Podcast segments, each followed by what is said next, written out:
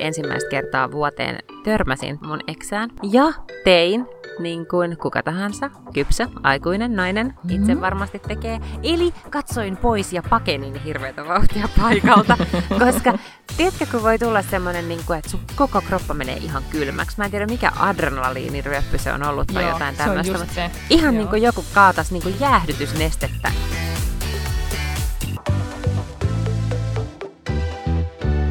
Vaan hei, täällä erittäin aurinkoinen ja kaunis ja onnellinen Liidingö ja Miina Lange. Kuuleeko Lotta Paklund? Kyllä mä kuulen. Helsinkikin on tietysti äh, kukkeimmillaan ja kauneimmillaan, koska on joulukuun alku, mutta äsken mä kyllä näin, että sulla on toppatakki päällä, että nyt sun, sun kuvaus tuosta on nyt vähän niin kuin ristiriidasta tämän niin kuin kuvan kanssa. No siis ulkona on tosi kaunista meillä, meidän kohta vanhassa, sata vuotta vanhassa talossa on aika viileä. Niin kuin mä heitin aamulla lapseni tarhaan ja mulla oli tämä mun kevyt toppis päällä, niin mä ajattelin, että mäpäs pidän sen hetken päällä. Ja nyt mä oon istunut koko päivän kotikonttorilla kevyt toppis päällä. Ei ihan turhasta nyt enää riisua tässä vaiheessa, kun kohta pitää kuitenkin taas sinne tarhalle no, lähteä. ei, koska siis johonkin mm. takin riisumiseenkin menee siis kaksi ja puoli tuntia. ei tässä nyt ole aikaa, koska pitäisi kaikkea tuottaa ja olla tuottava yhteiskunnan ei. jäsen. Just näin. Sitten mun pöydällä palaa nyt uusi, nyt lausunkohan mä tämän oikein, Byredo vai Byredo, tiedäkseni ruotsalaiset tuoksut, en. jotka on järkyttävän kalliita.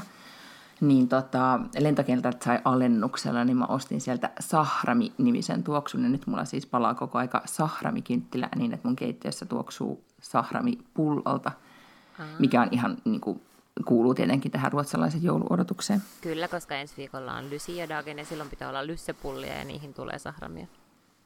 Just näin. Mutta mä aion nyt tämän hoitaa tällä tuoksukynttilällä, koska mun Excel-joulu ei mitenkään nyt etene siihen tahtiin, kun mä viime viikolla uhosin. Eikö siellä ollut erillistä riviä lyssebullareille?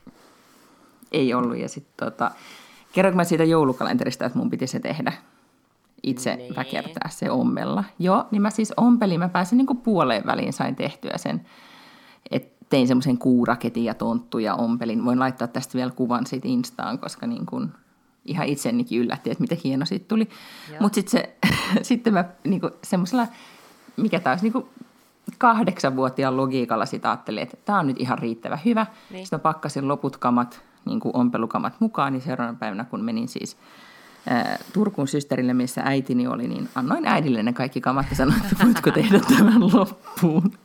Ja äiti teki sen toki loppuun. No mutta, niin. mutta tuli just sellainen olo, että mä ala-asteella ja mun pitää tämä juttu saada valmiiksi ja mä en enää just nyt pysty. Mulle monesti kävi silleen.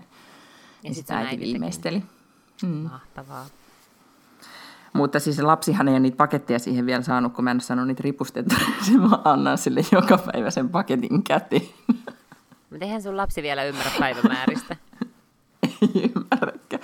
Mutta kyllä se, kun se, se niin. ei se ymmärrä ja se, se, ei, tota, se sai semmoisen niin kuin sen, mikä tämä on semmoisen kuvakalenteri-hommelin. Mm mitä hän sinne nyt availee, niin se on hänen mielestään paljon jännittävämpi kuin tämä paketti, joka tulee tai Mieti. on tule, niin kuin tulematta. Se on kaikkien lasten vastakohta. Mä olen nimittäin taas ratkaissut tämänkin ongelman käteisellä ja ostanut siis lapselleni Bodyshopista kalenterin, koska hän toivoi sitä. Ja kyllä, olihan se ihan niin. helvetin kallis, mutta ihan eettinen niin kuin, ketju, jotta ihan hyvinhän tämä meni näin. No mutta kerro siis, mitä sieltä on tullut? Onko hän nyt ollut tyytyväinen tähän? On hän ollut äärimmäisen, mennyt. Mm. on hän ollut äärimmäisen tyytyväinen. Sieltähän tulee vaikka mitä, sieltä tulee semmoisia pieniä suihku, äh, geelipulloja ja jotain ruumisrasvaa ja kynsiviiloja ja mitä kaikkea. Ymmärrän. Nyt tämä kahisee tää, vähän täällä taustalla, koska mä joudun ottaa nyt tämän untsikan pois, koska mulle tuli jotenkin hiki tässä. Tuskan puhuessa. hiki tuli, kun rupesit miettimään sitä joulukalenteria. Tätä joulu. Mä taas viime Just viikolla... No miten sun... Niin. Mä taas viime viikolla tuin tällaisia paikallisia yrittäjäpoikia, jotka ilmeisesti kulkevat nimellä Julkalender poikkarna. Ää, ne saalistivat mm-hmm. tuolla ruotsinkielisen työväenopiston käytävillä, jossa tyttäreni oli sitten ollut ää, lasten kutsuilla. Leipomassa pipareita ja sitten ne tuli ja sitten ne möi tämmöisiä joulukalentereita ja ne sanoi, että ne on Norssista, siis Svenska Norsen, joka on siis munkin oma alma mater. Ja, niin, ja siis, he ovat jotain niin tällaisia... siis ne oli nämä, ennen kuin sä jatkat, mutta siis niin. tämä oli tämä Björn Wahlroos-kalenteri. Kyllä, tai kyllä. Wahlroos-kalenteri. Joo, Joo ja just sitten näin. ne siis todella tämmöistä kalenteria, ja sitten kun mä katsoin sitä tarkemmin, niin se on sellainen, niin kuin, leikitään kartano, mutta joku tällainen niin kuin olohuone, ja sitten siellä on just joku joulukuusi ja muuta, ja sitten nojatuolissa istuu Björn Wahlroos. Mä ajattelin, että tämä on nyt sen verran nokkelasti keksitty ja itseironinen kalenteri, että mun oli pakko ostaa. Maksoi 9 euroa, mikä musta on niin kuin pikkasen suolasta jostain niin kuvakalenterista, mutta sitten ne möi sen sillä, että joo, mutta kun sen avaa, niin siellä on sekä kuva, että sitten siellä on pieni runo. Ja ne runot on ollut tietenkin aivan fantastisia. Osa niistä on semmoisia suoraan varmaan ripattu jostain niin kuin vanhoista joulusaduista tai jostain tämmöisistä tunnetuista.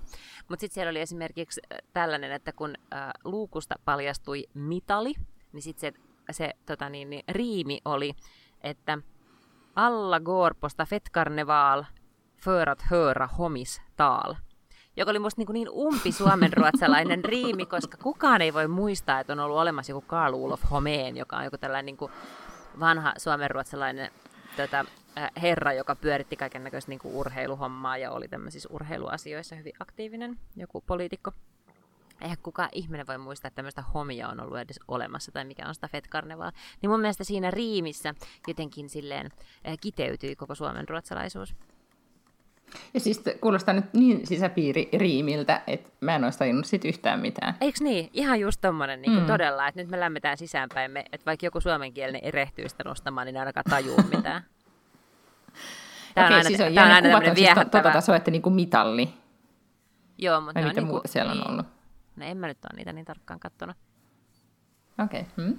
Ai niin, ei kun tänään, avattiin, tänään avattiin luukku, joka oli niinku Nalle Varruusin käsi, ja sitten sieltä paljastui alta sikari. Että hänellä oli niinku sikari kädessä.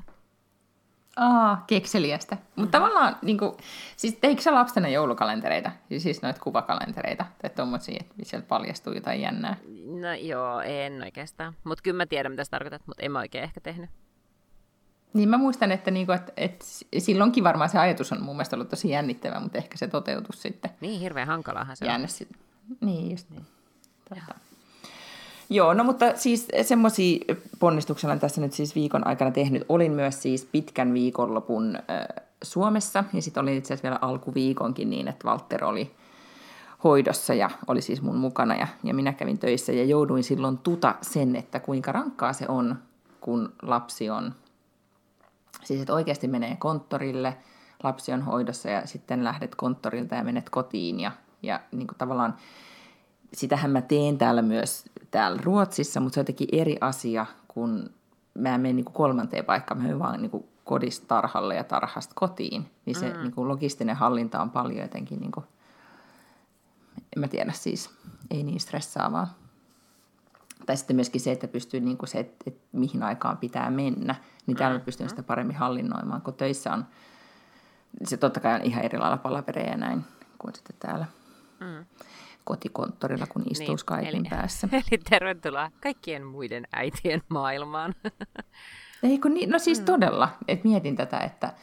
Mutta muutenkin mietin siis sitä, että mietin sitä, että minkälaista arkeni olisi, jos asuisin Helsingissä lapsen kanssa, koska mä en ole koskaan niin kuin, mä oon elänyt vaan semmoista niin kuin sinkkunaisen käyn töissä arkea, en koskaan lapsiperhearkea. Tämähän on oikeasti tosi kiva kaupunki kyllä elää myös lapsiperhearkea. Täällähän on äärimmäisen niin kuin, hyvät päiväkodit ja kaikki tämmöiset eskarit ja, ja tota, niin, iltapäiväkerhot, että, että onhan tämä nyt varmaan niin kuin, maailman parhaimpia paikkoja. Niin ja välimatkat on sitten kuitenkin, Helsinki on kuitenkin kompakti. Tietenkin mm-hmm. joku, jolla on tarha jossain ihan toisella puolella kaupunkia, koska ei ole saanut paikkaa jostain läheltä, niin voi olla eri mieltä. Mutta tota... Ne on kuitenkin vähemmistössä ne, jotka joutuu hirveän kauas. Kyllä ne aina yritetään niin varmaan mahdollisuuksien mukaan löytää läheltä ne paikat. Joo, mutta se oli tota... Ja muutenkin mä koko sen nyt reissun ajan mietin sit sitä, että vitsi, että kuinka jotenkin Helsinki on muuttunut semmoiseksi, että, että tosi paljon siinä on tuttua. Sitten on ihan hirveästi asioita, jotka on jo muuttunut, niin kuin tyyppi Stokan herkku. Ja, ja se niin kuin, kehitys kehittyy ja just se Oodi on nyt rakennettu siihen kirjasto mm. Oodi Alma Median viereen. Ja, ja tavallaan, että mä oon koko aika seurannut sen rakennustöitä tässä viimeisen parin vuoden aikana. Nyt se on sitten oikeasti valmis ja se muuttaa katukuvaa. Että on paljon tuommoisia asioita, mutta myös sit se, että, että, että ihmiset on osa niistä ihmistä, joiden kanssa on ollut paljon tekemisessä, niin ne on muuttaneet. Ja, ja että tavallaan, että kun aika vie asioita niin paljon eteenpäin, niin se, että ei ole asunut jossain paikassa kolmeen vuoteen koko aika, niin tekee sen, että yhtäkkiä niin kuin tosi tututkin kulmat ja paikat, niin tuntuu siltä, että ne ei ole Niin tuttuja. että ne ei ole enää samoja, niin. Mm, että yhtäkkiä että tapaa jonkun tosi tosi tutun tyypin, joka tietää, että niinku just niinku eksän tapaa, ja se tietää siitä tosi paljon, ja silti se on tosi muuttunut. Mahtavaa. Eikä oikeastaan enää mitään sanottavaa. Niin välillä tulee vähän sellainen olo. Mahtava aasinsilta, koska mä siis ensimmäistä kertaa vuoteen törmäsin todellakin mun eksään. Mä näin sen Stokkalla viikonloppuna ja tein niin kuin kuka tahansa, kypsä, aikuinen nainen, itse Mm-hmm. varmasti tekee. Eli katsoin pois ja pakenin hirveätä vauhtia paikalta, koska tiedätkö, kun voi tulla semmoinen, niin kuin, että sun koko kroppa menee ihan kylmäksi. Mä en tiedä, mikä adrenaliiniryöppy se on ollut tai Joo, jotain se on tällaista, just se. Ihan Joo. niin kuin joku kaatas niin kuin jäähdytysnestettä kertaheitolla sun, sun kroppaan. En niin kuin kyennyt, koska oli niin kuin dramaattinen loppu ja en ole ehkä sitten ihan täysin niin kuin asiasta vieläkään Kaikesta niin päätellen, että on päässyt ihan yli, vaan niin kuin, ehkä käyn silleen stalkkaamassa pikkasen häntä somessa ja, ja niin kuin, tiedätkö, päivä haaveilen hänestä ja näin. Niin, tota, niin en ollut valmis siihen hetkeen, niin oli ihanaa huomata, että, että ihan helvetin kypsästi hoidin sen tilanteen. Hyvä, etten niin kuin heittäytynyt jonnekin hyllyn taakse. Sillä niin kuin Bridget Jones-maisesti. Kyllä, Niin kuin, että... tota, Mutta siis tärkein kysymyshän on se, että näkikö hän, että äh, sä näit? Ää, ei, ei. Hän, Niin, tota, niin, niin, hän itse asiassa laittoi mulle sen jälkeen viestin, että hän oli nähnyt mut. Ja sitten mä sanoin, että ahaa, vaikka hoidin asian erittäin, erittäin kypsästi ja viileästi, niin sitten se oli ihan silleen, ajaa, että ei hän edes tajunnut, että mä olin nähnyt hänet, kun hän, että mä katsoin pois silloin, kun hän näki minut. Siis mitä kerroiko sä nyt siis silleen, että... Totta kai että mä kerroin näit? sille. Olisit sillä että ai jaa, niin kuin olla, Aa, olla cool. Olin varmaan juuri menossa jonkun äärimmäisen viehättävän, rikkaan, komean miehen kanssa treffeille, enkä ehtinyt siellä katsella ympärilleni, koska minulla oli niin kiire. Ymmärrän. Ei, mä näytin kaikki mun kortit sit heti. Joo, joo. No mutta joo, ja sittenhän toihan on tyypillisesti siis sellainen merkki, että ei ole, vaikka nyt ehkä ei ole sit mitään niin enää suuria tunteita, niin silti se voi olla se eksän näkeminen kuumattaa. Mm. Mä muistan, että mä oon joskus tavannut siis äh, Stokalla, ja ne paikat jää tosi hyvin mieleen, Robert Coffin tuulikaapissa. Ne. Kun mä olin, mä olin silloin Kosmopäätoimittajana ja seurassani oli äh, silloinen Glorian päätoimittaja Sami Sykkö, joka on ihastuttava ihminen, mutta joka myös kysyy aina paljon kysymyksiä, jos Mm, hänellä joo. on joku niin kuin, asia jää epäselväksi. Niin mä menin aivan lukkoon siinä tilanteessa, kun siis törmäsimme sattumalta eksääni. Ja sitten kun lähdimme siitä tilanteesta, niin sitten Sami toimittajamaisen tyyliin kysyi 38 eri kysymystä, että mitä tässä on tapahtunut. Mä muistan, kun mä yritin vaan vältellä, että ei, ei puhuta siitä, ei puhuta siitä. Mutta tota. Mut joo, Helsingissä on siis tällaisia paikkoja, että missä on asioita tapahtunut. Joo. Tukholmassa ei, ei just ole. Mutta tästä mä varmaan puhun viime Jatkossa- viikolla. Mulla on ehkä nyt joku tämmöinen koti-ikävä meininki tässä, tai Niinpä siis. Suomi-ikävä meininki tässä. Mutta jatkossa en siis voi asioida Stockmannilla nyt ehkä vuoteen, just in case. Niin, tai sitten sä meet sinne nimenomaan sen takia. Muistaaksä silloin aikoinaan, kun ei ollut kännykkää tai mitään, niin mentiin niin kuin just tiettyyn baariin notkumaan, koska oli huhuja, että se yksi poika on nähty siellä baarissa.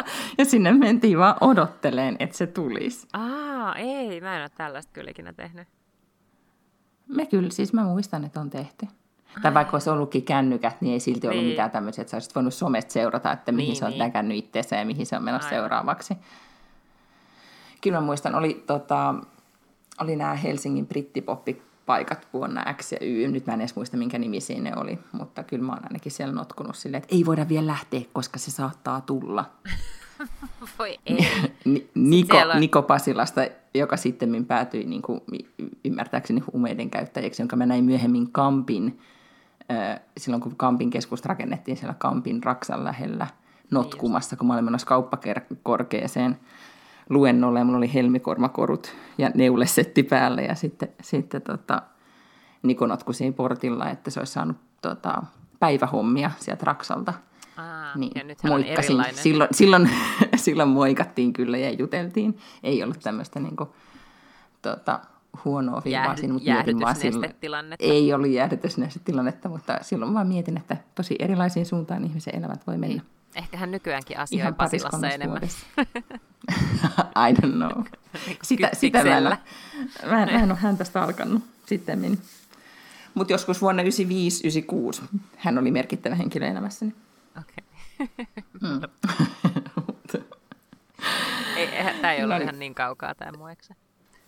Niin, siis tota, no, meidän eksä, tota, tä- tämän jaksonhan tarkoitus ei ollut siis eksä muistella, vaan puhua siitä, Ei että mitä, todellakaan. mitä, tota, Mä en kykene vieläkin vähän tiloissa tästä asiasta. miltä tuntuu asua kahdessa eri maassa. No mutta yhtä kaikki. Me siis eilen tultiin reissusta ja nyt oli eilen siis eka kertaa, kun lähdettiin Arlandasta ajamaan autolla E-nelkkua tänne kotiin päin, niin oikeasti tuntui siltä, että nyt mä ajan niin kuin kotiin päin. Että se E4 tuntui tutulta, että mä muistin ne. Tiedätkö, kun joskus sä ajat niin kuin vaikka kehää, niin kuin sä tiedät ne kaikki kulmat ja paikat siinä. Nyt oli vähän sama juttu E4. Mulla ei ole ajokortti. Mä tiedän, sä et ole koskaan ajanut siellä niin, niin että sulla olisi semmoista... niin kuin, Mietin, kun mä, miten kävi silmi, että mä olisin ajanut siellä tosi paljon. Toisin niin kuin poliisit puuttuisi No, mutta joku, niin kuin, tai joku paikka, no sä osaat jonkun ne teidän huudit siitä tööltä, sä osaat niin kuin, ulkoa. Niin tavallaan se, että tajuu, että tuossa on se, muistaa, että missä kohtaa pitää niin kuin, vaihtaa kaistaa ja tiedätkö, tämmöisiä asioita voi mm. niin kuin, ajaa ilman, että sulla on koko aika joku navigaattori huutamassa, että mitä pitää tehdä. Niin silloin tunteet tulee kotiin. Ja sitten tultiin tänne kotiin ja sitten löydettiin vuohi, joka oli jäänyt sarvistaan kiinni yhteen aukkoon. No voi vuohi. Kaikkeen sitä pitää nyt yrittää päätään tunkea sitten. älä nyt. Ja se oli, se oli yrittänyt siis saada ruokaa siitä, siitä tota, semmoisesta tilasta, missä niitä ruokia on. Perus. Kukapa ei olisi jossain vaiheessa yrittänyt saada jotain syödäkseen ja juuttunut jumiin jonnekin jotenkin. Se oli just tämmöinen niin Eemeli soppakulhossa tilanne. Joo. Joo. Ja sitten hän siinä oli ollut sitten kiinni, en tiedä kuinka pitkään, mutta sitten sit jouduin, niin kuin, se vuohi on sen verran kuitenkin älykäs eläin ehkä, mutta aika tyhmä siinä vaiheessa, kun sen pitää liikkua taaksepäin ja yrittää sille selittää, että oota mä käännän sun päätä 45 astetta, että me saadaan nämä sun sarvet täältä pois ja voitko nyt astua pari askelta taaksepäin, että tämä pääsee tästä pois. Se vaan tuijottaa mua sille maanisilla silmillään ja tiedätkö, venkoilee. Jännä, että hän ei sun kohteliaaseen retoriikkaa sitten niinku. Ei, sitten mä soitin mun miehenne, että miksi joka kerta kun sä oot poissa, niin nämä eläimet joko karkaa tai tekee jotain muuta temppuja. mutta tota, mutta sitten mä löy, löysin myös tämmöisen tutkimuksen, että, että vuohet on ystävällisiä. Siis joku on tehnyt oikeasti tämmöisen tutkimuksen, että vuohet on ystävällisempiä sellaisille tyypeille, jotka hymyilee ja nauraa niille. Että ne, ne tota, reagoi siihen, jos niille on tyly. Joo. Niin, niin, tota, niin tämähän siis, siis nehän syö mun kaikki kukat edelleenkin, ja niin, niin mä en ole niille sille ihan aurinkoinen jatkuvasti, niin nyt siis se selittyy, että miksi ne vihaa mua, koska mä vihaan sitä ne tai, niitä ne tajuaa, että mä, oon, mä suhtaudun heihin pahan suopeasti. Tämän jutun hienoin puolihan on siis se, että jonkun työ on oikeasti tutkia, miten vuohet reagoi siihen, että osa hymyilee heille ja toiset eivät hymyile heille. Eikä Siellä se on sitä mä joku mietin, että mä haluaisin sinne kanssa. vuohi-yliopistoon. Joo, todellakin. Mutta joo, oli ihana palata kotiin tänne Sahramin tuoksuun. Sitten ehkä kuitenkin, tämä on nyt mun koti, tämä Ruotsi, ja mä käyn siis vaan Suomessa töissä. Tälleen tämä nyt menee. Oho. Niin se vaan identiteetti muuttuu. Näin se muuttuu vähitellen. Tota, mitäs meillä oli muuta siis nyt pu- puheenaiheen listalla? No nyt pitää puhua Sarah Blakelystä. Sarah Blakely, joka on mun Noniin. hero tai shiro, joka on musta oikeasti ihan sairaan mahtava tyyppi, mutta hän, ja ellette tiedä, niin googlatkaa, hänellä on mielenkiintoinen tarina, mutta hän on siis tämä nainen, joka on perustanut Spanx-yhtiön, jotka siis tekee tällaisia, ähm, miksi niitä nyt sanotaan? No ne on Spanksit, nehän on yleisnimitys nyt jo. Niin. Niin, kuin, niin. niin. Eli sellaisille niin kuin, tiukoille sukille, jotka vedetään tuosta niin kuin, vatsan yli, että, että niin kuin, ei tursua esimerkiksi vatsamakkarat tai pylly väärällä tavalla, tai niitä on niin kuin, erilaisia tällaisia, jotka imasee kropan parempaan kondikseen. Hän on siis miljardööri, ja todella ihan self-made miljardööri, ja ollut kaiken näköisillä Time-lehen top 100 most powerful women ja most influential people ja mitä kaikkia niin kuin listalla. äärimmäisen mielenkiintoinen hahmo ja me ollaan hänestä jo puhuttu aikaisemminkin. Mutta nyt siis Miina kertoi mulle, että hän on tehnyt aikoinaan stand-up-komiikkaa työkseen. Niin, tai siis Sarahan tämän kertoi kaikille postattua tämän Instagramiinsa tämän linkin, missä hän, se oli Joo. hänen ensimmäisiä stand-up-keikkojaan, tämä video. Joo, ja sitten mä kävin katsomassa, ja tota, niin, niin, äh, ilmeisesti ton, se on tehnyt stand-upia kaksi vuotta. En mä tiedä, miten paljon se on sitä työkseen tehnyt, mutta kuitenkin, että se on käynyt keikoilla oikeasti tosi paljon ja tehnyt. Ja sitten mä näin semmoisen haastattelun, missä se kertoi, että siitä on ollut mm. hänelle vars, niin kuin itse asiassa hyötyä sen takia, että, että siinä vaiheessa, kun Spanx oli perustettu ja hänelle ei ollut rahaa markkinointiin, niin hän jotenkin tajusi, että hänen brändinsä ja tämän niin kuin firman kulttuuri on sellainen niin kuin iloinen ja hauska ja äh, hyvän tuulinen. Mm. Ja että se on auttanut häntä tosi paljon niin kuin siinä, että kun hän on kommunikoinut tästä brändistä ja miettinyt just vaikkapa sen yrityksen niin kuin kulttuuria ja tällaista. Ja tämä oli musta tosi kiinnostavaa, koska mä olin pari viikkoa sitten tämmöisessä ekonomisummit-tapahtumassa ja siellä oli tällaista Brella-verkostoitumista. Se on vähän niin kuin, mä en tiedä, ootko kuullut tästä Brellasta? Mä oon kuullut sen sanan, mutta mä en nyt yhtään muista, mitä se tarkoittaa. No, no Brella on vähän niin kuin tällainen niin kuin business-tapahtumien äh, niin kuin speed dating-tyyppinen. Että äh, siellä on siis semmoinen halli, ja sitten siellä on vaikka niin kuin 40 pystypöytää, semmoisia niin baaripöytiä. Sitten siellä on 15 minuutin tai 10 minuutin slotteja. Ja sit sä voit laittaa, sä näet, ketkä kaikki muut on kirjautunut siihen Brellaan siinä tapahtumassa, missä sä oot. Ja sit sä voit katsoa, että okei, nämä on kiinnostunut ja tossa on tommonen tyyppi. Ja sit sä voit pyytää, että hei, tehdäänkö treffit ja sitten jos se toinen vastaa kyllä, niin sulle arvotaan sieltä joku pöytä ja joku slotti.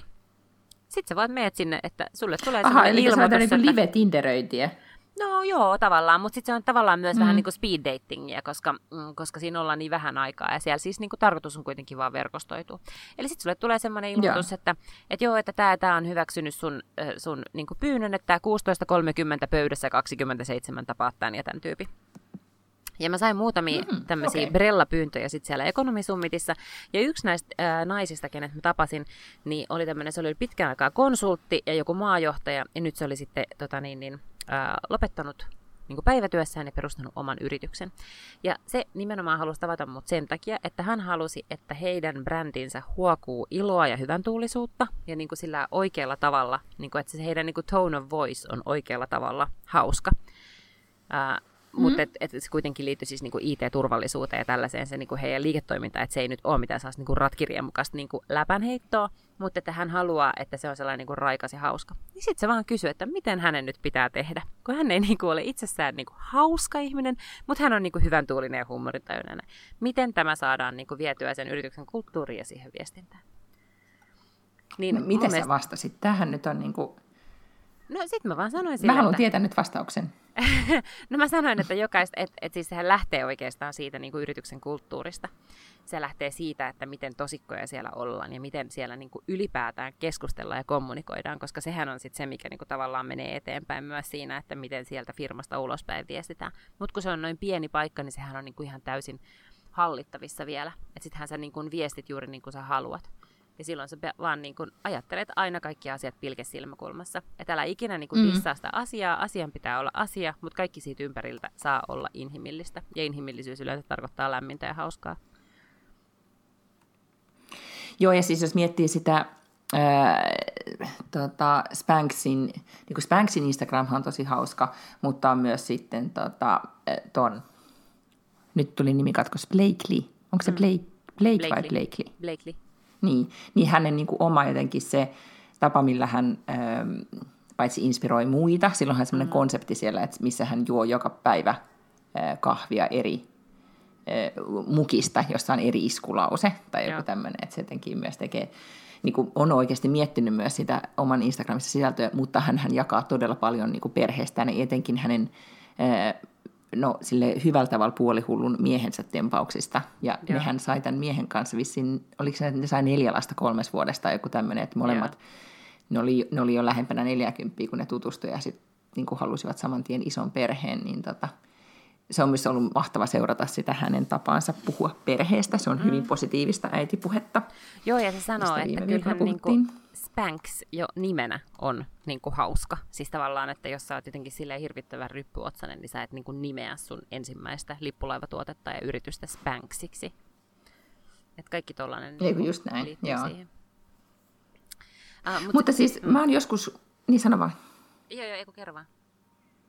Niin kun siis mä oon kuullut jonkun podcastin nyt siis Sarasta, kun hän kertoo, että miten hän aloitti tämän, olikohan se, se How I tai joku muu.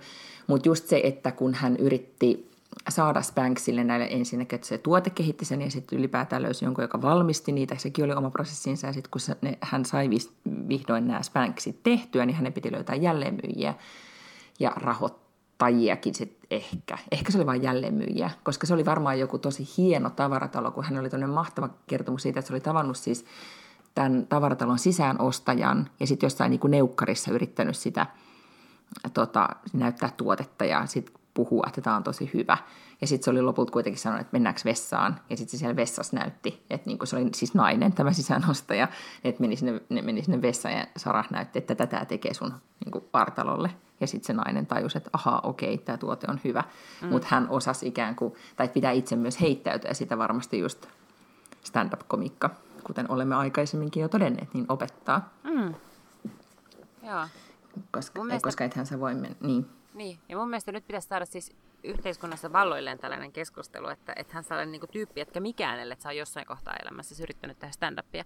Että mitä se sellainen pelkuruus on, että ei uskalla mennä lavalle kertomaan omia juttuja, jos ne on niin helvetin hyviä. siis Lotan, äh, Lotan stand-up-haaste. Joo, kyllä. Mm. Joo. Tämä on vähän tämmöinen niin kuin, um, Brene Brown, joka on mun toinen Shiro tai jolla on hyviä ajatuksia, niin siis hänen koko tämä, hän on siis tämmöinen äm, tutkija ja kirjailija Amerikasta, ja, tota, ja hänen, äh, hänellä on semmoinen kirja kuin Daring Greatly, ja se lähtee semmoisesta jonkun entisen presidentin puheesta siitä, että, että mä en nyt itse asiassa muista, miten se, se puhe ja se runo menee, minkä hän siinä, siinä siteraa, mutta että se idea on tavallaan, niin kuin, että, että älä ota äh, kritiikkiä vastaan sellaisilta tyypeiltä, jotka ei itse pane itseään alttiiksi Eli daring greatly tarkoittaa sitä, että sä uskallat mennä itse sinne areenalle ja ainoastaan ne, jotka uskaltavat mennä areenalle, on sun arvoisia, niin kuin, että sit sä voit niiltä ottaa vastaan kritiikkiä. Kaikkien muiden palaute on ikään kuin sekundääristä. Niin tässähän on vähän tämmöinen samanlainen. Hmm. Että todella, ja, lavalle.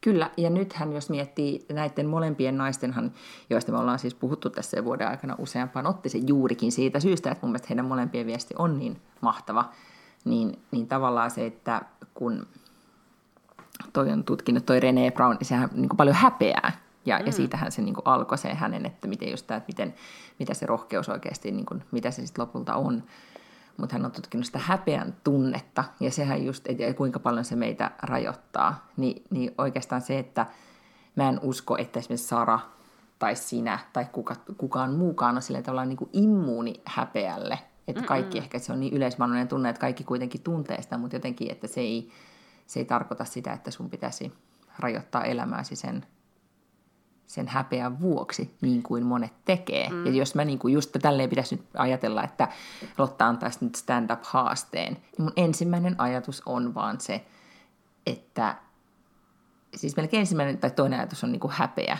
että mä en voi mennä sinne, koska entäs jos mä mukaan. Mm, aivan. Mutta tämä on tosi jännittävää, koska itse asiassa stand-up täytyy olla se, joka mulle kaikkein eniten on opettanut sen, että, että tavallaan se voi olla, niin kuin, että se häpeä voi olla bensaa. Että siis tavallaan se kaikki, ja mitä sä teet siellä, ja jos sä epäonnistut lavalla, tai jos sä oot epäonnistunut muualle ja kerrot siitä lavalla, ja sitten ne ihmiset nauraa sille sun tarinalle, koska se on se tarkoitus, että heidän kuuluu nauraa, niin tämä kaikki kääntää sen kaiken niin kuin todella paljon positiivisemmaksi. Ja sitten tietenkin se Brene Brown myös tarkoittaa, että kun sä laitat itsesi alttiiksi ja olet haavoittuvainen, niin sä yhtäkkiä tajuatkin, että sä voitat siinä ihan helvetisti, koska susta tulee niin paljon vahvempi. Niin, mutta nyt tässä on se, että kun Sarah Blakely tekee sen, kun se on jossain, niin kuin, sehän on ollut vieraana siinä, mikä ei se ole Hainkita, mutta mikä se on se ohjelma, Hain luola, tai se, missä pizza on niitä yritysideoita. Joo, se on leijonaluola suomeksi. Joku Shark, Shark jotakin. Shark Tank. Joo, joku tämmöinen, mutta mä yhdistin nämä kaksi. Ha, Kyllä, hyvä. Hain luola, Joo. Hai asuu siellä luolassa. Ja, ja se on Hai niin, tota, hän on... se on erittäin pelottava eläin. se on just se, mitä mun kolmevuotias koko aika esittää, että hän on joko hai tai leijona, mielellään hai. No ehdota hänelle, että hän on hai leijona, koska se olisi vielä pelottavampi. mä teen hänelle semmoisen oman eläimen askartelen. No niin, niin siis siinä jossain näistä ohjelmista, niin joku, missä siis Sara on vieraana, niin siellä joku ö, yritys on pizzaamassa jotain, mä en tiedä, joku niskatukihomma tai joku, joka räjähtää jollain tavalla. Niin kuin silleen, Kuulostaa ee. tässä vaiheessa aika vaaralliselta vielä. Joo, ei, mutta se, sille, niin kuin se on joku tämmöinen niskatuki-turvalaite, I don't know, ehkä semmoinen, tiedätkö, niin kuin pyöräilykypärä, joka räjähtää, tai siis niin. silleen, tiedätkö, täyttyy, kun sä kaadut tai jotain tällaista. Joo. Ehkä joku tämmöinen idea. Siinä oli, Sara laittoi se jotenkin väärin niin kuin kaulaansa, tai sitten se oli sillä kaulassa ja sitten se painoi jotain niin, että se niin kuin räjähti, täyttyi siis. Ja sitten se ei saanut sitä irti. Ja siinä, siis on ha- hyvin hauska video YouTubessa, sen varmaan löytää, missä, missä hän yrittää saada sitä pois ja on nauraa katketakseen, koska se on tosi hauska. Ja sitten ne hänen muut, niin kuin nämä, jotka istuu siinä, muut haileijonat, jotka mm. istuu niin kuin virallisena, niin niitäkin naurattaa ja sitä juontajakin naurattaa. Ja sitten Sara saa sen pois vihdoin päästään mutta siis sen tukka menee ihan sekaisin ja, ja näin. Mutta se on just tämmöinen, niin kuin, että tapahtuu pienimuotoinen muka, joka on toki mm. hauska ja sitten kaikkia naurattaa. Mutta sitten kun mä katson, kun tavallaan tähänhän ihmiset pyrkii, että ne on niin kuin, niin kuin mokaa ja sitten ne on kuitenkin ne on aitoja ja pystyy nauraa itselleen. Mutta sitten kun Elle McPherson, tiedät tämän Joo, supermallin, hän on, hän on siis edelleenkin vajaa 50, olisiko jo 50, mutta todellakin niin kuin tekee bisnestä ja on, on niin kuin ihan edelleen yksi niistä supermalleista, mm. niin hän postasi just Instagramiinsa sellaisen videon, missä hän kävelee jotain hotellin käytävää ihanassa mekossa silleen tosi stylisti, ja se oli varmaan ideana näyttää, että tämmöinen mekko mulla on tässä nyt iltapä, niin kuin illalla päällä. Mm. Sitten se vähän kompastuu siinä. Yeah. Ja, ja sitten ei paljon, mutta kuitenkin, että se näkyy, ja sitten sitä alkaa itteen naurattaa ja, ja sitten se jotenkin postaa sen ja laittaa niin kuin tekstiksi, että uups tai jotain tällaista. Niin, niin se ei sitten mun mielestä kuitenkaan niin kuin ole tarpeeksi sellaista, niin että mä oon, että ellen olisi nyt oikeasti niin kuin, ruotsiksi nyt sanotaan jöra bortse, mitä se on suomeksi? Niin, mokannut. Niin tai siis, mokannut, niin, joo. Niin. Et se on vähän semmoinen niin liian leimi moka aiheuttaakseen sen, että mä niin. haluaisin, tiedätkö, niin kuin mä kokisin sitä – niin kuin sympatiaa ja niin kuin, että hän olisi oikeasti aidosti aito tai niin, haluaisi Hän olisi pitänyt kompastua jotain. naamalleen niin, että se olisi revennyt se mekko. Sitten se olisi ollut hauskaa. hmm. Eikö joo? Tai, niin, tai, ja, tai silleen, että kun se on teki, kun nyt kun se aitouden vaatimus etenkin sosiaalisessa mediassa on kasvanut tosi paljon, että kukaan ei jaksa katsoa mitään täydellisiä kuvia tai mitään, että kaikki mm. haluaa just kokea sitä, että mä uskallan ja mä oon aito ja mä teen jotain juttuja, niin, niin sitten kaikkien juttu se ei kuitenkaan välttämättä ole, niin sitten mm. syntyy tällaista. Tai kuka on vaikea välttämättä alkaa tekemään sitä täysille. Joo. Tai just tolleen niin kuin naama veressä nauraisi itselleen. Ei se nyt sitäkään tarkoita, mutta, mutta silti. Ja joo, kyllä. Mm. No mutta siis nythän on jännittävää, että Sara Blakely tulee siis ensi vuonna Suomeen Nordic Business mm. Forumiin. Mm. Tulee. Miten me nyt junaillaan tämä meidän ja hänen tapaaminen? No siis mun mielestä me nyt aloitetaan, että joka jaksossa puhutaan, mutta jollain tavallahan tämä pitää niinku miettiä niinku laajemmin tämä niin. konteksti. Kyllä. Mutta, tota, mutta ensinnäkin siis, kuinka monet Spanksit sä omistat? No herra Jumala. No itse asiassa ne ei varmaan ole kaikki kyllä Spankseja, että mä uskallakaan sanoa. Mutta siis niin kun, tarkoitan, että ne ei ole Spanx-merkkisiä Spanxeja, ne on mm-hmm. vaan Spanxeja. Eli siis jonkun muun firman shapewearia, tai miksi niitä nyt sanotaan. Tota, mutta onhan mulla nyt varmaan siis niin kuin neljä, viisi. Niin, ja nyt on tullut kaikkia, meillä on trikoita ja muita. Niin mm. Ainakin sitten me aletaan nyt siis, meistä tulee niin kuin Suomen The Spanx-fanit. Kyllä. No en mä niin Spanx, tai no joo, on myös Spanx-fani, mutta niin kuin ennen kaikkea Sarah Blakely-fani. Äh, niin, mutta siis jollain tavalla meidän pitää nyt alkaa sitten, okei, okay, voidaan me perustaa joku Sarah Blakely Spanx-kulttikin. Uh, tai, tai, Villi Idis, laitetaan sille mm. viesti. niin no siis tämä on vähän niin kuin sama, että oispa tällaista. ihana nähdä Kynet Paltrow. Mä laitan viestin, hei Kynet, niin. Tule, on tulossa käymään losiin, voidaanko nähdä? Niin. Terveisin Miina fanisi mä, jo mä vuodesta. Tehnyt, niin, mä oon tehnyt kaiken näköisiä tollaisia juttuja ja hirveän usein jotain on tapahtunut. Mä laitan, mä laitan Sarah Blakelylle viestin. Otan, mä kirjoitan ylös tydylistalle. DM Sarah Blakely. Okay. No, katsotaan. I'll keep you posted. Niin, siis voi, niin ja sitten voi laittaa vain just sinne Instaan, että I just heard you are coming Finland next year. I love, I love, I love you. you. Just tolle. Tule meille kotiin. Mm. Mutta sähän voit ehdottaa heille molemmille, koska myös Brené Brown tulee, niin yhteismajoitusta sun luona. Hei, todellakin. Mm. Kato, kun me mietittiin tämä jo itse asiassa valmiiksi kesällä mun tyttären kanssa silloin, kun oli Trump ja Putin tulossa.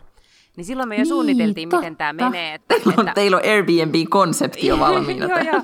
Että Adele nukkuu munkaan mun sängyssä ja sitten Putin voi nukkua siellä Adelen parvisängyssä ja sitten Trump olisi nukkunut tuossa soffalla. Ja sitten jos olisi ollut niin, että niiden pitää ottaa jotain turvamiehiä mukaan, niin sitten ää, mä olisin äidiltäni lainannut, hänellä on semmoinen aika leveä sellainen ilmapatja, että oltaisiin se sitten vaan pumpattu siihen olohuoneen lattialle. Aivan. Mm. tota, mä ajattelen ihan niin kuin muita asioita, kun sä sanoit, että niitä pitäisi ottaa turvamieheen mukaan, ja mä ajattelin mun äidistä, mä olin mietin, hmm, jännä, mihin suuntaan tämä menee, että niin, mitä ne turvamiehet niin, tekee. Kyllä. Mutta siis... Aa, mä ajattelin, että mä olisin tarjonnut mun äitiä niin kuin turvamieheksi, että, että me hoidetaan niin kuin tämä jotenkin aamukaurapurro keitto ja sitten mun äiti jotenkin vahtii niitä. Mm-hmm. Niin, ehkä, kyllä. Me ehkä. perheyritys. Sua maabrändi. Myös turvapalveluja. Maabr- kyllä, maabrändityöryhmän alajaosto, baklyndit. Puura- ja turvapalveluita. Puura- ja niin turvapalveluita, sopi- kyllä. Mm, sopivasta mittasuhteessa. No, mutta jotain tällaista ehkä tähän, tähän pitää tota, mutta siis fakta, että nythän se pitää laittaa verkot vesille, jos tässä aikoo sitten syksynä jotain saada aikaiseksi. Niin, todellakin, kyllä. Mm. Joo. No Just mä voin sitten, kun mä meen kuitenkin jouluksi Amerikkaan, niin jos se vaikka pyörii jossain Amerikassa, niin sitten nähdään sitä. Niin, totta. Mä, mä en tiedä siis... missä se asuu. En, ja kuinka monta viikkoa te nyt olette siellä? Kaksi viikkoa. Mm-hmm. Okei, mä ehkä annan sulle kaikkia missioita. Mua kiinnostaa nyt Pohjois-Kalifornia todella no niin, paljon. Selvä. Mä ajattelin, että sä voisit alkaa researchaamaan sieltä mulle Kyllä. kaikenlaisia asioita. Joo, erittäin hyvä. Näin mä teen. Mutta hei, mä haluaisin itse asiassa puhua siitä, että kun toi Sarah Blakely niin Spanksin tarina on musta kauhean hyvä, niin, tota, mm-hmm. niin äh, toinen erittäin hyvä niin yrityksen tarina oli, tai varmaan kaikki tietääkin, että Ben Jerry's on niin brändinä todella ihastuttava. Äh, Mutta ne oli tässä Alec Baldwinin podcastissa vieraana, ja nehän on siis niin aika hilarious myös yhdessä yhdessä. Että ne on, niillä on tosi hauskaa läppää ja ne tietenkin kun ne on niin kuin ollut bestiksiä ja yhtiökumppaneita kun pitkän pitkän aikaan tuntee toisensa hirveän hyvin, mutta, mutta siinä on myös mun mielestä todella ihastuttava tarina niin kuin sillä yrityksellä. Että ne on vaan jotenkin ollut sille, että olisipa kiva, kun olisi joku firma, ja sitten ne on oikeasti miettinyt ensin, että mitä sitten tekisi. Ja sitten ne oli, että joku kahvilan pyörittäminen on hirveän vaikeaa, koska sitten sulla on kaiken näköistä, tai ravintola. Että kun sitten pitää olla kaiken näköistä, niin kuin hampurilaisista spagettia, jälkkäriä ties mitä. Mutta jätski baari, niin sitten olisi, olisi niin kuin vaan sitä jäätelöä. Ja tämä on ollut aidosti se logiikka, mikä siinä on ollut takana, kun ne on päättänyt, että nyt ruvetaan tekemään jäätelöä. Nythän siis Unilever on ostanut koko Ben Jerryn ja heitä sitten niinku ilmeisestikin pikkasen harmittaa. Mutta, tota, niin, niin, mutta mä ostan yhä edelleen tosi paljon Ben Jerry'sin jäätelöitä, koska ne on, niinku, se on jotenkin niin... A, ne tekee tosi ison numeron siitä vastuullisuudesta, että mulla on sellainen olo, että mä oikeasti niin voin aivan täysin hyvällä omalla tunnolla aina ostaa sitä tuotetta. Plus, että niillä on niin, niin mielikuvituksellisia nimiä ja makuja niillä jäätelöillä, että siitä tulee sellainen niin kuin, äm, tosi sellainen niin kuin posketon fiilis, tai että ne on niin kuin tosi hauskoja ja, ja kekseliäitä ja hulluttelijoita, ja haluan ehdottomasti kaikessa toiminnassa tukea sellaista.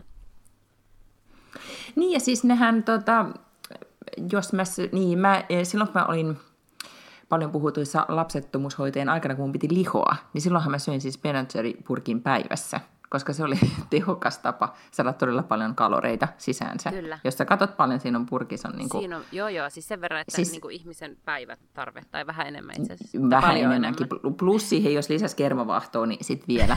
niin kuin, se on niin kuin, aivan killeriyhdistelmä, ja Kyllä. todellakin siis saavutin, saavutin painotavoitteen hyvin nopeasti. Mutta, tota, mutta sen jälkeen mä en ole sitä kauhean paljon pystynyt syömään, koska nehän on myös sit todella, todella makeita. Niin on, joo. Niin, että niissä on se tota, ikään kuin huono puoli, mutta joo, niiden tarina on mahtava. Ja tuli itse asiassa mieleen, mä kuuntelin, öö, se on nyt How I Built This podcastissa, niin oli Bobby Brown, jolla on vähän samantyyppinen tarina, siis mä en tiedä, Ehkä meidän pitää nyt tarken... ja... niin, tarkentaa, että niin, on niin, se meikki Bobby Brown, eikä niin, se, just näin. se vaimon pieksiä narkkari Bobby Brown. Ei, just näin. Jonka siis oikeasti sen nimi vissiin on, tai niin se ainakin väittäisin, että hänen nimensä on siis Bobby Brown. Ja miten voi saada tuommoisen nimen, joka on siis niin kuin jo käy brändinä ihan mm. tulee tavatessa, koska nimi on niin hauska. Yhtä kaikki hän siis Öö, siis alkoi vaan tekemään niitä meikkejä, koska hänen mielestään ei ollut semmoisia meikkejä, mitä, millä hän olisi halunnut meikata, ja, ja sitten siitä tuli tosi iso.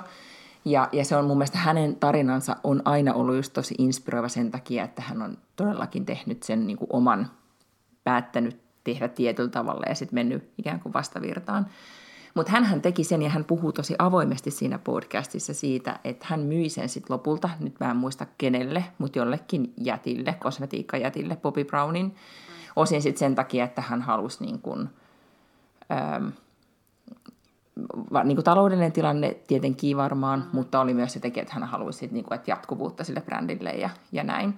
Mutta se ei sitten sopinut hänelle ollenkaan. Siis hän jäi sen diilin myötä, hän jäi siihen yritykseen sit niin kuin töihin tavallaan, niin kuin oli palkkalistoilla. Ja. ja sitä kesti ihan useamman vuoden ja hän kertoo siinä, että kuinka se niin kuin loppuaika etenkin niin oli hänestä tosi kauheata, koska hän ei voinut sitten kuitenkaan sitä niin kuin vaikuttaa siihen visioon niin paljon kuin mm. hän olisi halunnut. Ja sitten kun hän teki sitä brändiä itse, niin hän esimerkiksi kiinnitti huomiota yksityiskohtiin ihan eri tavalla kuin, kuin sitten tässä isossa konsernissa, ja se vaivasi häntä ihan hirveästi, ja nyt hän ei tunnista sitä niin kuin brändin sielua mm. ja mihin suuntaan he on menossa niin enää ollenkaan, koska tavallaan, ja mä ymmärrän sen, jos mä katson, niin kuin, hän on perustanut, niin kuin, hän ei saa enää niin kuin omalla nimellään markkinoida, mutta sillä on oma nettisivu, ja se kuratoi lifestyle-sisältöjä, siellä on nettikauppa, joka nimi on Just Bobby tai jotain mm. vastaavaa, niin se hänen oma tatsinsa on hyvin erilainen kuin esimerkiksi mihin Bobby Brown on nyt mennyt, siis puhutellakseen milleniaaleja ja tiedätkö jotenkin, niin, kuin, niin No, niin, sekin on aina vähän riski. On, Joo. on, ja tätähän ne Ben ja Jerry sanoi. Toki se, se itse asiassa se yrityskauppa kaiketi tapahtui mun mielestä pikkasen silleen vähän niin kuin hostile takeover tyyppisesti, että,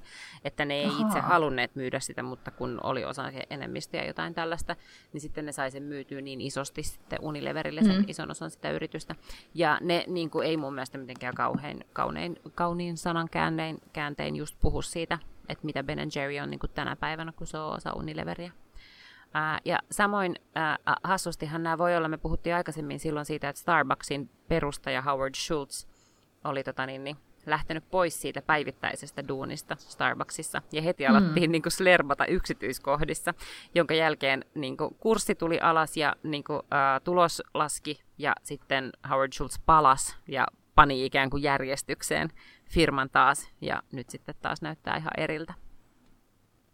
Niin, kyllä se on vaan tota, eilen alkaneessa, kun Slass on nyt käynnissä, niin Risto Siilasmanhan oli siellä puhunut alkupuheenvuoron, en ollut siis itse paikalla, mutta mediasta luin, että Risto oli siellä sanonut, että, että, että kuinka hyvin, niin kuin, että miettikää itse, että kuinka hyvin te pidätte niin kuin omasta leasing- tai vuokrautostanne huolta mm. verrattuna sit siihen, että sä itse omistatte sen Joo. ja pesette ja vahaatte. Ja, mm. ja sitten hän kyllä sanoi, että, että myöskin niin kuin, palkkatyöläinen tai ne, jotka on palkkalistoilla, niin voi kokea omistajuutta ja, ja oikeasti niin olla sitoutuneita, mutta se vaatii just siltä yrityskulttuurilta ja johtamiselta sit sen, että ihmiset oikeasti kokee sitä samaa innostusta. Niin, niin on. On, on. on, on ja siihen pitäisi oikeasti niin kuin siis keskittyä tavallaan, että siihen pitäisi, ei, ei tarvitse keskittyä, mutta siihen pitäisi olla joku strategia. Että se ei vaan niin kuin, tapahdu itsestään, että sä otat jengiä töihin. Ja, mitä, ja varsinkin mitä isommaksi yritys kasvaa. Että totta kai se, ne ihmiset, kun tulee yritykseen töihin, jossa on viisi työntekijää, niin totta kai ne tuntee siinä aivan erilaista ownershipia joka ikiseen tuotteeseen ja joka ikiseen niin kuin brändiin tai asiaan, mikä lähtee sieltä sieltä yrityksestä ulos. Mutta kun yhtäkkiä kasvat ja se joudut koko ajan lisäämään väkeä, niin se ei tapahdu automaattisesti. Se pitäisi oikeasti olla joku järjellinen strategia siinä, että miten se kommunikoidaan niille ihmisille. Ja mä voin siis niin mm-hmm. omakohtaisesti kertoa, että mä olen kauhean pettynyt, että ei ollut mitään järjellistä tarinaa esimerkiksi semmoisessa yrityksessä, missä mä olin töissä. Mä olen siis ollut tässä samassa yrityksessä töissä nyt kuusi vuotta. Ja alkuun kun mä tulin tänne, niin tämä oli tosi pieni yritys. Meidän liikevaihto oli 2,3 miljoonaa ja nyt sitten tänä vuonna se on niin tuossa tilinpäätöksessä 12 miljoonaa. Eli me ollaan kasvettu valtavasti. Ja iso osa on tietysti sitä ihan vaan, että minä tulin tähän niin. yritykseen Joo. Niin. no, mutta... Tämä on aina meidän footnote, niin aina kerro, että mitä olet saanut aikaiseksi. Niin, Näin. nimenomaan. Joo.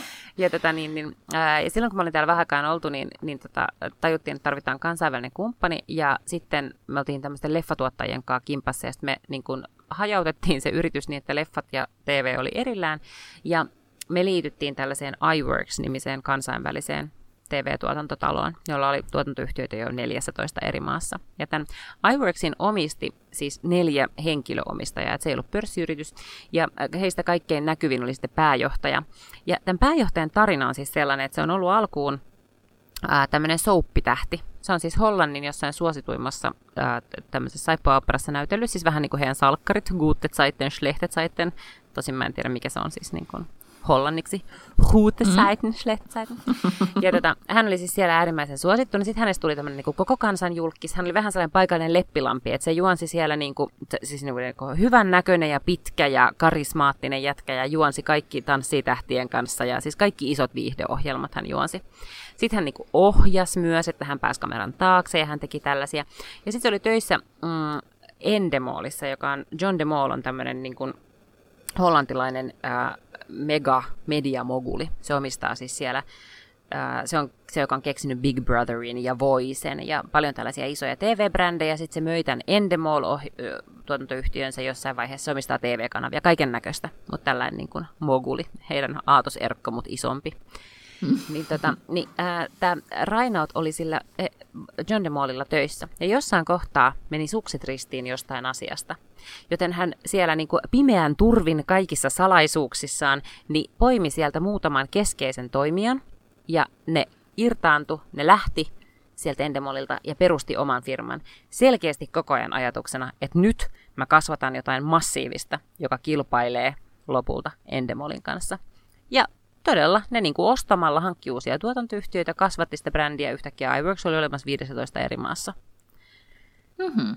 Ja sitten mä kysyin siltä, että, että ei, ei vitsi, että no mikä on tämän niin kuin iWorksin niin kuin nimen tarina, että, että mikä tämä tavallaan niin kuin meidän tarina niin kuin tässä firmassa on. Sitten se oli mm. vaan silleen, en mä tiedä, ei sillä ollut mitään, että se on vaan nimi. Sitten mä silleen, no, come on, mitä?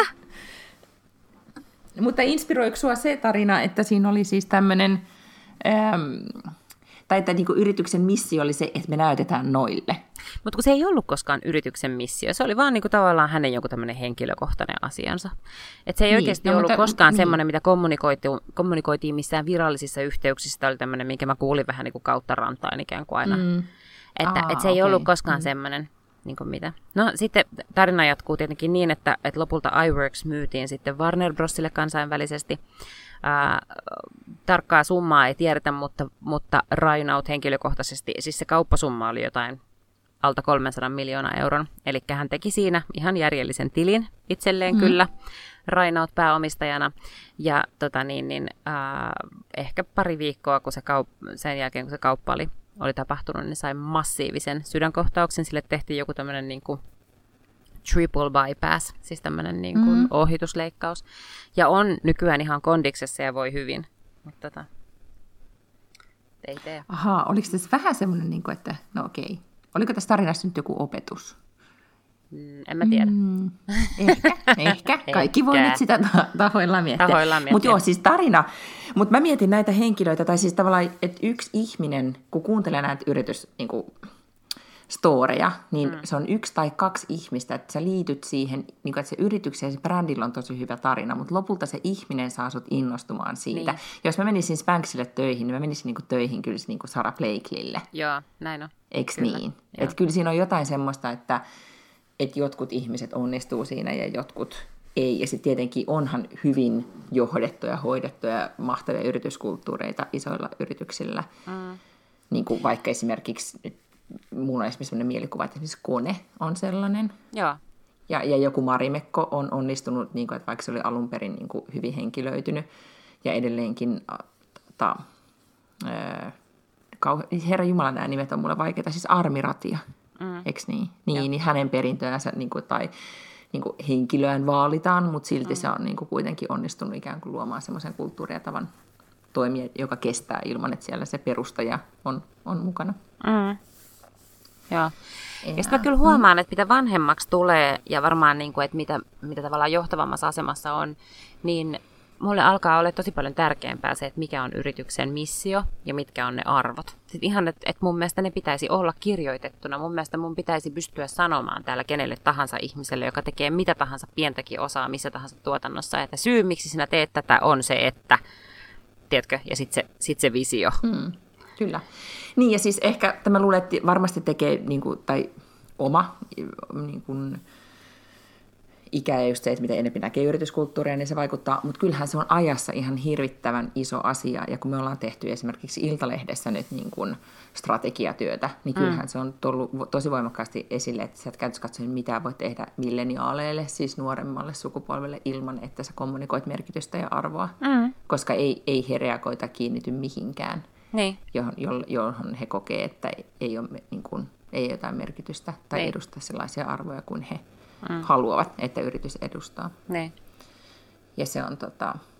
Mutta ei pelkästään kuule varmaan niin. milleniaalit. Mä luulen, että tätä on, niinku paljon vanhemmissa myös. Mm. Niin. Kyllä. Ja, ja ehkä myös se, että kaikki on niin läpinäkyvää nykyään, että sä et voi tehdä yhtään mitään.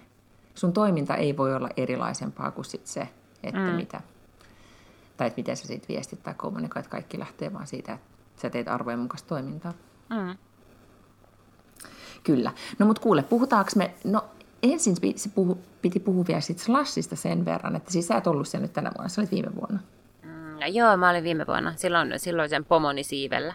Uh, et mm. en mä, ei mulla niinku siellä mitään silleen kauhean fiksua tekemistä ollut. Niin just, vaan hengasit. Mm. Kato, mitä sun, minkälaista keskustelua sun somekuplassa on ollut Slashista tänä vuonna? En mä jaksanut sitä oikein seurata. Niin, kun mulla oli vähän kanssa semmoinen olo, että onko ollut vähän kyllästymistä, tai sitten onko vaan nyt oikeasti niin, että, että ne, ne, jotka on tajunnut, että siellä ei ole, jos, ei, jos et saa startuppari tai koodeja tai investoija, niin oikeasti sen tapahtuman anti ei välttämättä ole sit ihan niin kuin just sulle suunnattu, koska se mm. ei todellakaan ole suunnattu kellekään muille kuin näille henkilöille. Ei, mutta, mutta mä huomaan, että mä oon, niin kuin nyt on mun somessa niin kuin enempi vähän kriittisiä ääniä. No en tiedä, onko siellä niinku kriittisiä ääniä, mutta musta tuntuu, että se niinku äänet ylipäätään on vähän vähentynyt. Mutta tavallaan mulle kyllä avautui se silloin viime vuonna hirveän selkeästi. Ihan samalla tavalla kuin nämä, tota, kaksi TV-markettia, missä mä käyn joka vuosi siellä Kannesissa. Niin sinne ei olisi järjen hiventä lähteä, ellei sä olisi sopinut kaikkia sun tapaamisia etukäteen. Ja sitten sä juokset niitä tapaamisia, jolloin ikään kuin mm. siitä marketista tulee vaan niin kuin kaikille sovittu aika ja paikka, missä kaikki on, jotta sä pystyt näkemään niitä fyysisesti. Ei niinkään niin, se, totta. että siellä olisi, että mm. jos sä vaan niin kuin ostasit sen passin ja menisit sinne palloilemaan, niin sä et saa siitä yhtään mitään irti. Se, että sit siellä on niin kuin jotain muutamia keynoteja ja jotain tällaisia, niin joo, ne on niin kuin ihan silleen kiinnostavia. Ja sitten siitä saa jotain semmoista tähtipölyä, että siellä on joku Jamie Oliver tai, tai tiedätkö, joku niin kuin iso nimi puhumassa jotain asiaa omasta mediabrändistään tai jostain asiasta, mutta muuten niin niin ei se niin kuin ole. Ja ihan sama mä huomasin siellä Slashissa, että kyllähän sä voit siellä palloilla vähän niin kuin jossain messuilla, mutta että että eihän se nyt niinku oikeasti sille, niin, mm. ellei sulla ole joko rahaa investoida tai sitten oma niinku, joku mieletön liikeidea, jolle sä haluat rahaa. Ja silloinkin sun pitää mennä slashiin siis paljon paremmin valmistautuneen kuin vaan niinku mennä sinne ja ostaa se passi. Niin, tota, niin aika vähän siellä musta sit kauheasti. Onhan siellä tietenkin, siellä on tosi iloinen ja sellainen ulospäin suuntautunut fiilis ja pöhinä, että mielellään ihmiset verkostoituu, mutta en mä oikein tiedä, onko se nyt niinku muuten. Mm. Siis se, nyt ne kommentit, mitä mä nyt olin vaan kuullut, niin ne oli ehkä sitten tämmöisiä, niin kuin, että ää, osa ironisesti ja sitten osa ehkä oikeasti varmaan, niin kuin, että, että täällä on tosi pimeää, en näe mitään. Ne se oli tosi pimeää. Ja, ja sitten oli myös sit oli, sit oli tämmöinen yksi sometuttuni, joka on siellä siis investoijana, niin kommentoi, että että onhan tämä nyt, että hän on ostanut siis kalliin lipun tänne, ja sitten kun se on semmoinen ranneke, sitten se slas, niin kuin tyyli, että sä oot jossain festareilla, niin hän oli ottanut sen pois, koska hän meni illalla suihkuun, että hän ei nyt tämmöistä niin kuin pidä tätä koko aikaa.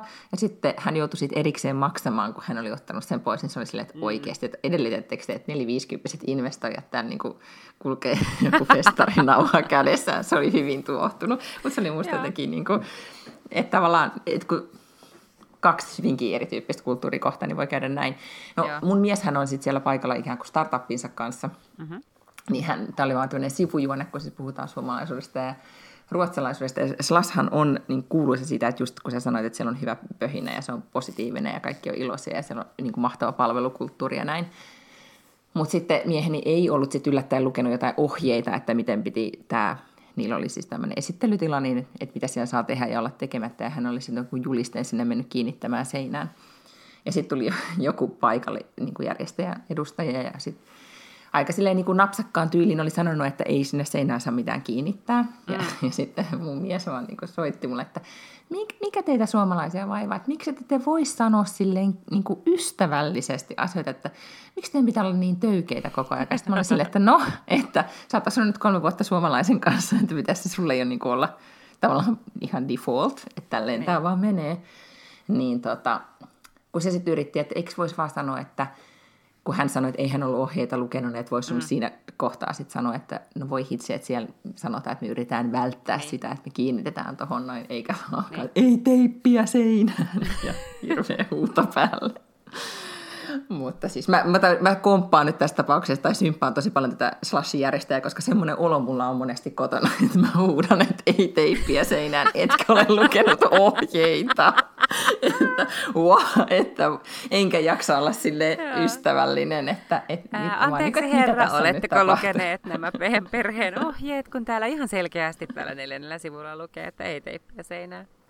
Hei, mä mietin eilen, kun mä tulin kotiin ol- oltua niin siis monta päivää pois kotoa, niin että mä oikeasti teen semmoiset ohjeet, että, että tota, ihan tämmöisiä perusjuttuja kodin ylläpidosta, kun, kun, tota, kun kissa on poissa, niin mitä suosittelen, että kaikki voivat tehdä. Mm. Edelleenkin arvotus, että miksi vessapaperirullat pitää tyhjänä jättää siihen ikkunalaudalle vessassa. Niin kuin, se. Mutta sitten mä vaan seniläisesti ajattelin, että tällaista on. No mutta toinen asia, mistä meidän piti puhua, oli ne linnan juhlat, jotka on huomenna. Ja meitä ei ole taaskaan kutsuttu. Häh? Voi nyt saatana, mä sanon, mä ikinä saa. No ei, ei, kyllä nyt harmittaa.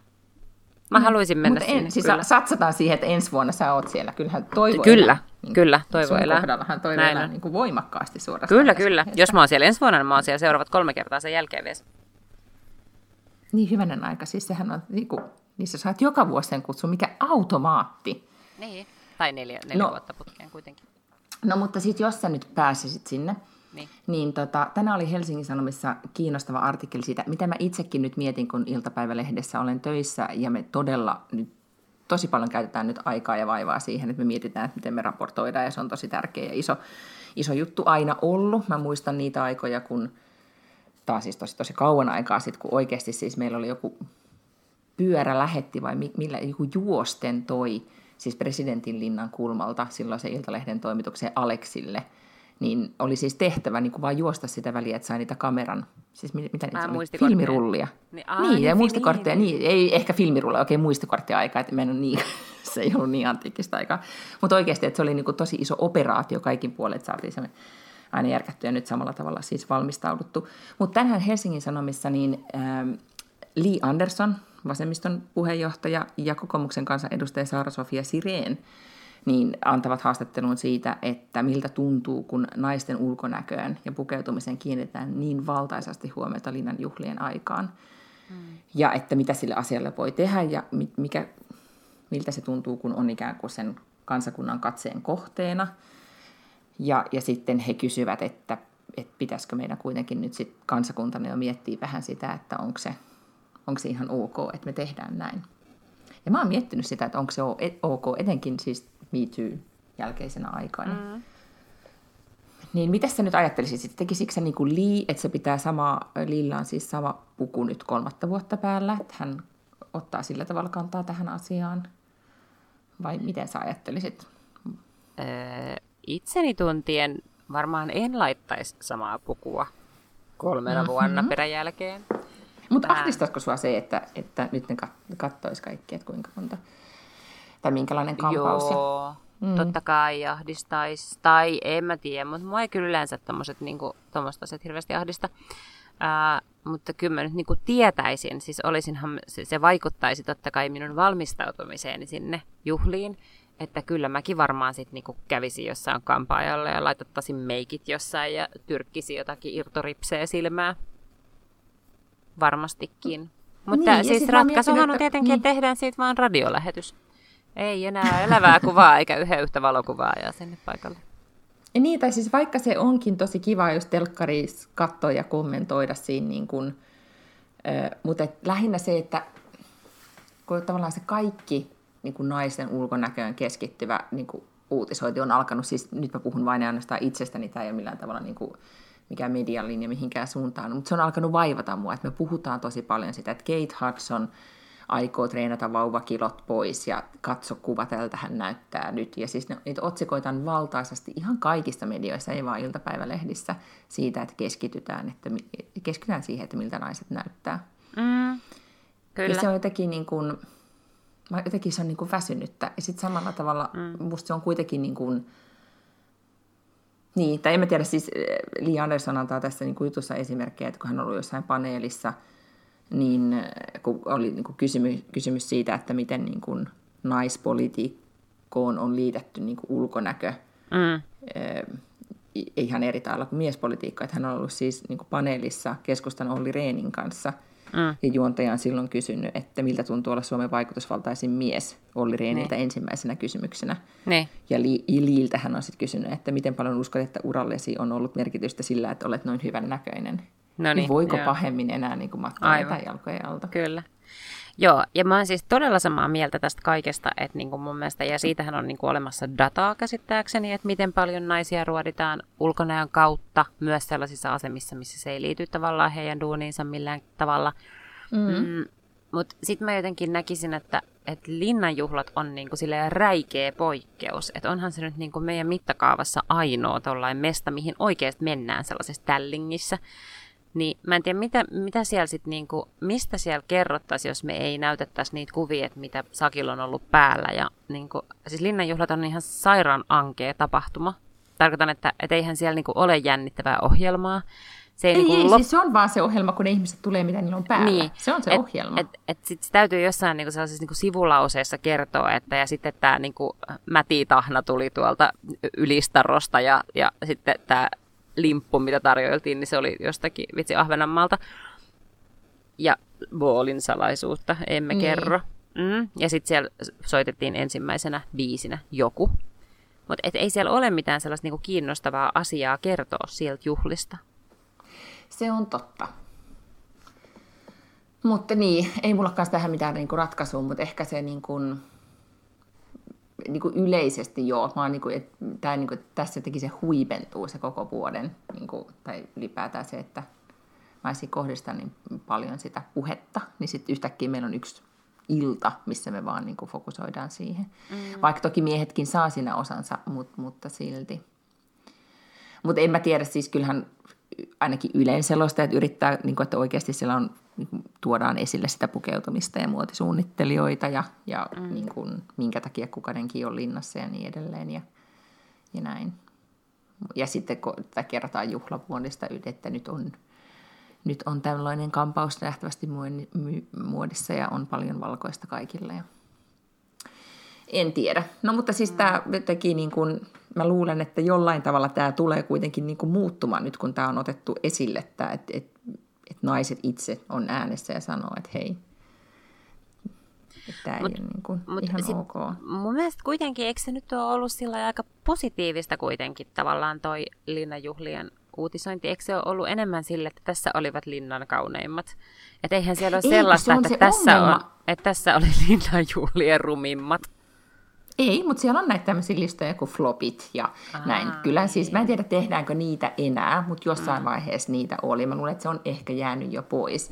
Mutta onhan siellä ollut semmoista niin kuin vuosien saatossa pikkasen koulukiusaamishenkiä, ainakin jo, jonkun verran. Et, tota, äm,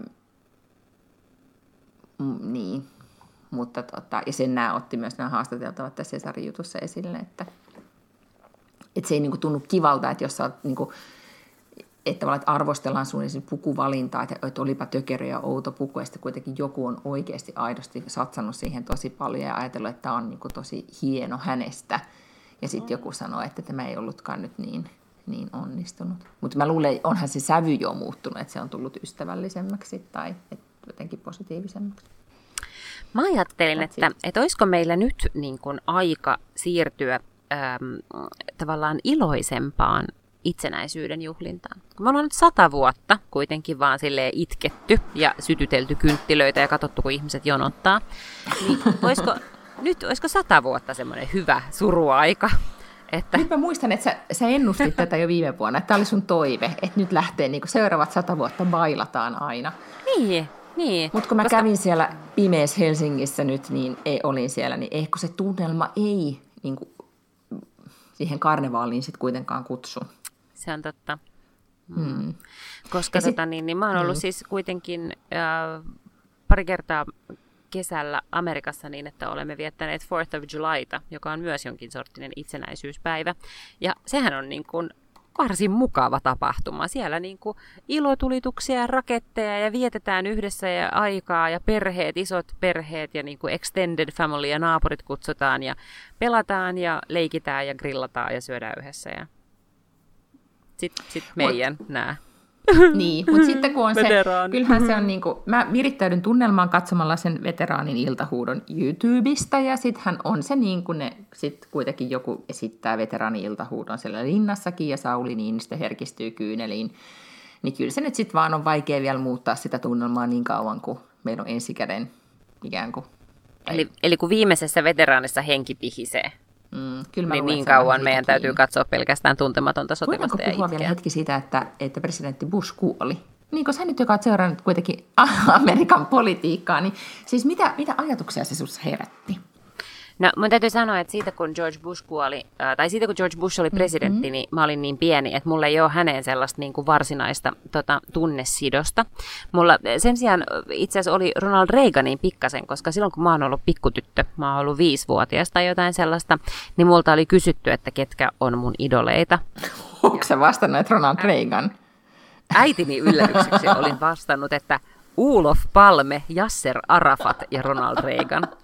Et sillä tavalla niin kuin kirjavasti tätä poliittista spektrumia on fanittanut, joo, ja en ehkä nyt sit, niin kuin tänä päivänä allekirjoittaisi varsinaisesti heidän ideologioitansa, mutta jostain Tästä tulee nyt lööppi. he ovat sitten vedonneet. Eduskuntavaliehdokas niin, Lotta niin, Backlund.